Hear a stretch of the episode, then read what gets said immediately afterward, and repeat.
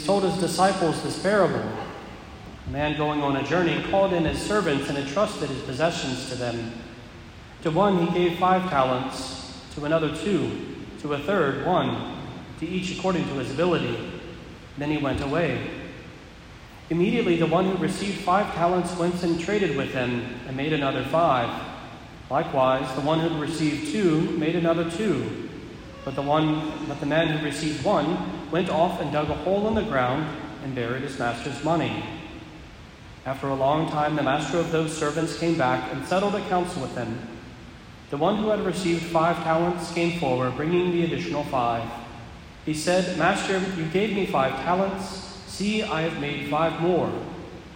His master said to him, Well done, my good and faithful servant. Since you were faithful in small matters, I will give you great responsibilities. Come, share your master's joy. Then the one who received two talents also came forward and said, Master, you gave me two talents. See, I have made two more. His master said to him, Well done, my good and faithful servant. Since you were faithful in small matters, I will give you great responsibilities. Come, share your master's joy. Then the one who had received the one talent came forward and said, Master, I knew that you were a demanding person, harvesting where you did not plant and gathering where you did not scatter. So out of fear, I went off and buried your talent in the ground. Here it is back. His master said to him in reply, You wicked, lazy servant. So you knew that I harvest where I did not plant and gathered where I did not scatter. Should you not then have put my money in the bank, so that I could have got it back with interest on my return? Now then, take the talent from him and give it to the one with ten. For to everyone who has, more will be given, and he will grow rich. But from the one who has not, even what he has will be taken away. And throw this useless servant into the darkness outside, where there will be wailing and grinding of teeth. The Gospel of the Lord.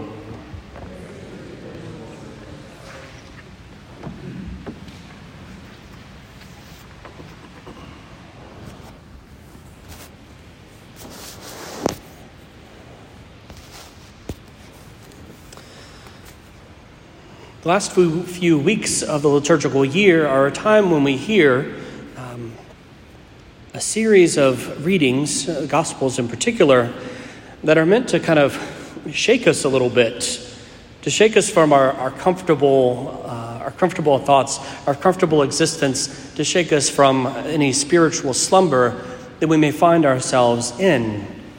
We recognize it's been a while since we celebrated any of the major liturgical seasons that kind of have these calls to us, Advent and, and Lent especially. Um, and so it's been a long time that we've had Green Sundays. And so Mother Church gives us these readings to make us reflect upon our end. As we come to the end of the liturgical year, next Sunday we'll celebrate the last Sunday of Ordinary Time for us, Christ the King Sunday and it will be the end of the liturgical year. And just as we celebrate the end of the liturgical year, Mother Church gives us the readings that reflect upon or invite us to reflect upon the end, not of just a, a liturgical year, but of our life. To reflect upon, in short, the last things, the four last things death and judgment, heaven and hell. The four last things are not things that the world likes to necessarily think about or talk about. And we understand that the world wants to keep death away as much as humanly possible, not to talk about it, not to acknowledge it, not to have to deal with it. Funerals have turned into celebrations because we don't want to have to grieve.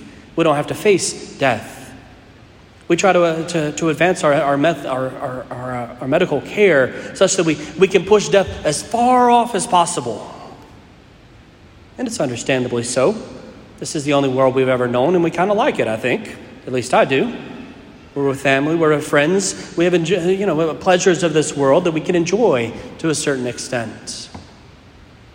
But sometimes death can be oh, so far pushed away that we forget the fact or deny the fact that all of us must taste it.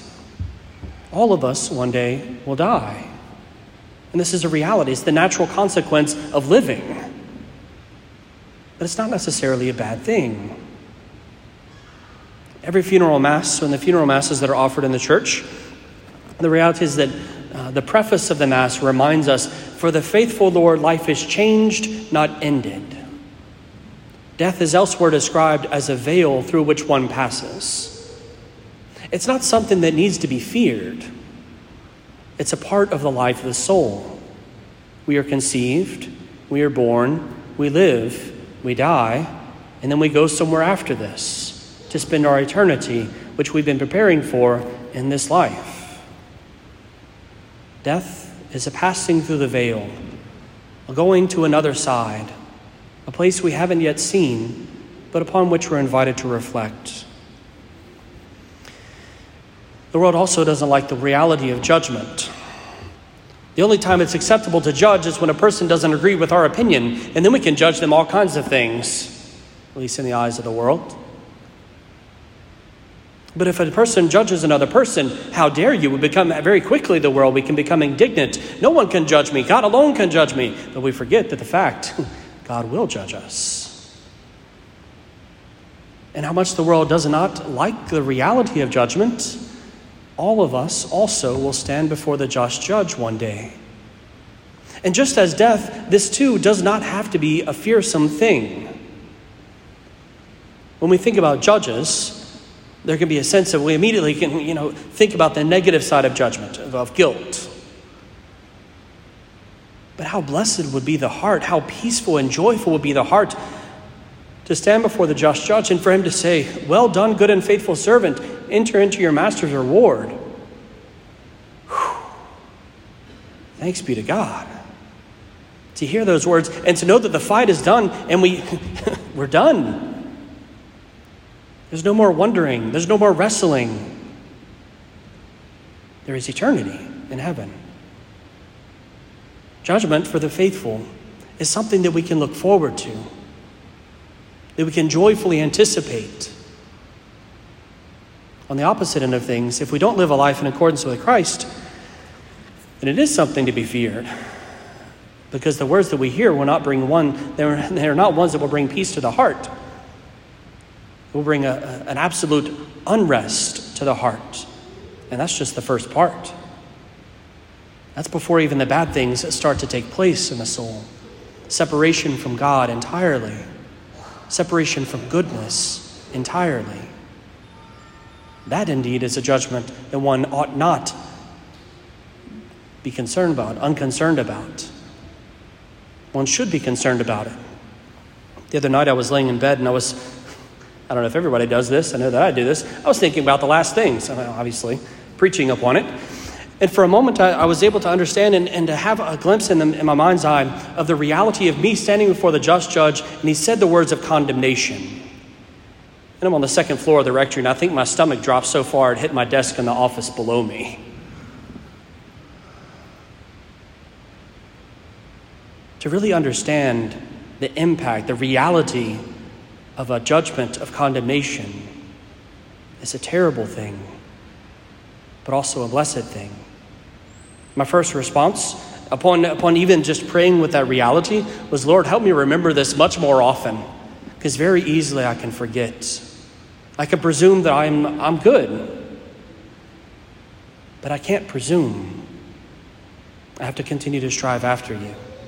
So help me to remember the reality of judgment. Again, judgment doesn't have to be a fearsome thing. Because what comes after judgment is the thing that we ourselves have already chosen. This is a reality. God doesn't just send people to heaven or send people to hell, He confirms their own decision. He ratifies what a person has already chosen for themselves.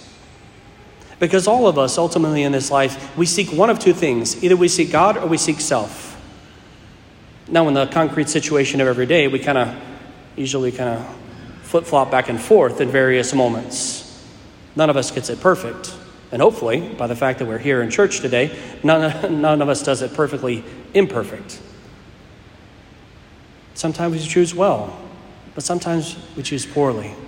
But in the end, the thing which we desire most, the place where our heart is, the place where our actions have tended towards for the majority of our lives, when, unless we repent of our sins, this is the thing that Christ will give us. The thing we desire most at the moment of death, God will give. He doesn't want us to go to hell. But if we desire separation from Him, attachment to ourself, attachment to our own will, attachment to the things of this world over attachment to Him, He will allow us to have it. But if we desire Him, even imperfectly, even though we do it poorly sometimes, even though we have to go to confession regularly for not doing it well, if we desire Him above all things, if we are attached to Him, our judgment will be a wonderful thing, and we will be able to receive the joy of heaven because our heart's already there. Our treasures are already stored up there.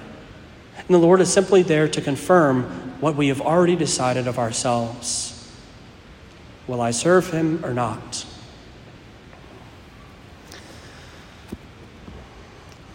It's important for us to reflect upon the last things in this life because the simple reality is that when our race is run, it's over. Period. There is not a moment after death, at least revealed to us by Christ. There is not a moment after death by which an individual is able to look back and then repent of their sins. It's our own life here and now which calls for repentance. A person running a race, or a person running a marathon can't finish the marathon, realize they missed their personal record by three seconds, and go back, go back and add on a little, a, little, a little extra energy to the push right at the finish line to make it. The race is done. Your numbers are your numbers. It's the same thing with our spiritual life. The spiritual race that we run, all of us, whenever it is finished, it is finished. And we stand before the just judge. So it's for us here and now to reflect upon these things, to repent of our sins, and especially to use the grace of Christ given to us. To allow the grace of Jesus Christ to actually work in our souls. This is so much the meaning of the readings that we hear today, the gospel in particular. To use his grace In the gospel, we hear a, a, sort of harsh word at the end. You know, sometimes Jesus says things that we don't feel like fits, fits the Jesus that we're told. You know, he says things you seem like, that's a little harsh for nice, kind Jesus to say. And one of them comes here in this gospel. To those who have, more will be given. And to those who have not, even what they have will be taken away from them. That doesn't seem just. That doesn't seem merciful. How is this something that we can understand as coming from the lips of our Lord? How is it that we can understand this message as something that is indeed true? Well, first is to recognize that Jesus uses, uses oftentimes the, the, the things of our daily experience as a way of speaking to us the spiritual reality of our lives. Jesus uses physical things to help us understand spiritual ones. All of us, I think, can understand investments. You made five, you had five, you made five, good job. You had two, you doubled it, great job. You had one, but you buried it in the ground? Wow, inflation rates have gone up. I have less money now than when I started because you just buried the thing. You didn't even put it in the bank. The reality is that Jesus is speaking here not just of finances. The talents that are entrusted to us according to our abilities are His grace the life of God given to us by the sacraments and by our prayer. It is the life of God given to the soul by which we are able to live, by which we are able to be sustained, by which we're able to actually do anything that is good and holy. If there is anything that we do that is good, it is because God's grace is working in us to, uh, to allow us to do it, to compel us to do it. It is His grace in all things that is most important but we must be willing to use it. The one with five talents or the one with two talents, whenever God gave them something, when Christ gave them something, when Christ gave them His grace, they said yes, and they did something with it. They went out and lived with faith, essentially. They said yes to receiving what Christ had in store for them, and it became fruitful. It increased. And this was what Christ does. When we say yes to Him and we actually seek to follow His will and we do His will, more will happen, more will come. This is how we wind up with the saints who do absolutely absurdly holy things because they said yes when they were little and they kept saying yes. And this is the reality. If we say yes, God will use us more.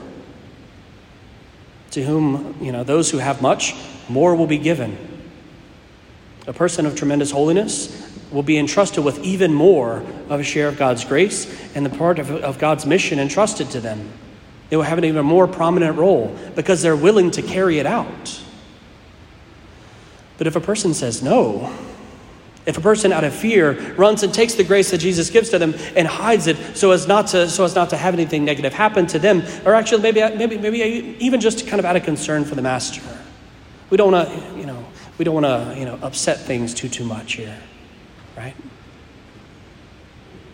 If a person receives the grace of Christ, whether in the sacraments and prayer, but does not respond to it, does not do something with it, does not allow it to take root in them, does not allow it to increase within them the virtue, Christ will say, Okay, if you're not receptive to my grace, I'll give it to someone who is. To the one who has not, even what they have will be taken away. If we're open to being instruments of Christ, God will use us, and if we're open even more, He will use us even more. And to the extent that we close off our hearts, He will allow us to be as we are, to choose, allow us to choose to be as we are, separated from Him, little by little, removing ourselves from His grace because we've shown we don't want it. We won't use it. We're afraid.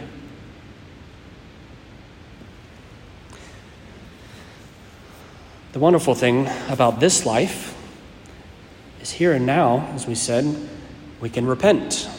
And if until this point we have been very much people who have been no to the grace of Christ, we can turn back and begin today to say yes. And Christ will take advantage of this. How quickly He comes to us when we allow ourselves to receive His mercy. When we seek His mercy, He is there before we can even respond. Before, I mean, He's the one who compels us. He's the one who draws us to the confessional. If we allow Him to show us His mercy, He will bring us back into grace. He will restore us to friendship. And He will begin once again to build us up and to offer us those opportunities to make use of His grace, to say yes and to mean it, to show it by our words, by our deeds. Today as we offer this Holy Mass. It's an opportunity again to contemplate the last things, to keep before our mind the reality of death, of judgment, of heaven, and of hell. It's an opportunity for us to come and to reflect upon the words of sacred Scripture. To whom much is given, the, you know, the, the, to those who have, more will be given. And dear friends, you have received and you will receive much here. It's for us to ensure that we are not afraid to use it. To pray today in this Holy Mass for courage. That in those moments where we become fearsome to live out our faith, to have the courage to do it anyway, come what may. Not to be concerned about the world and the things of the world, but to be concerned for Christ and for love of Him for us not to be afraid, to live our faith here, so that we won't have to be afraid when we stand before the just judge. We will have certainty, because by our yes here, we have shown ourselves faithful. And if we are faithful to Him, He is faithful to us.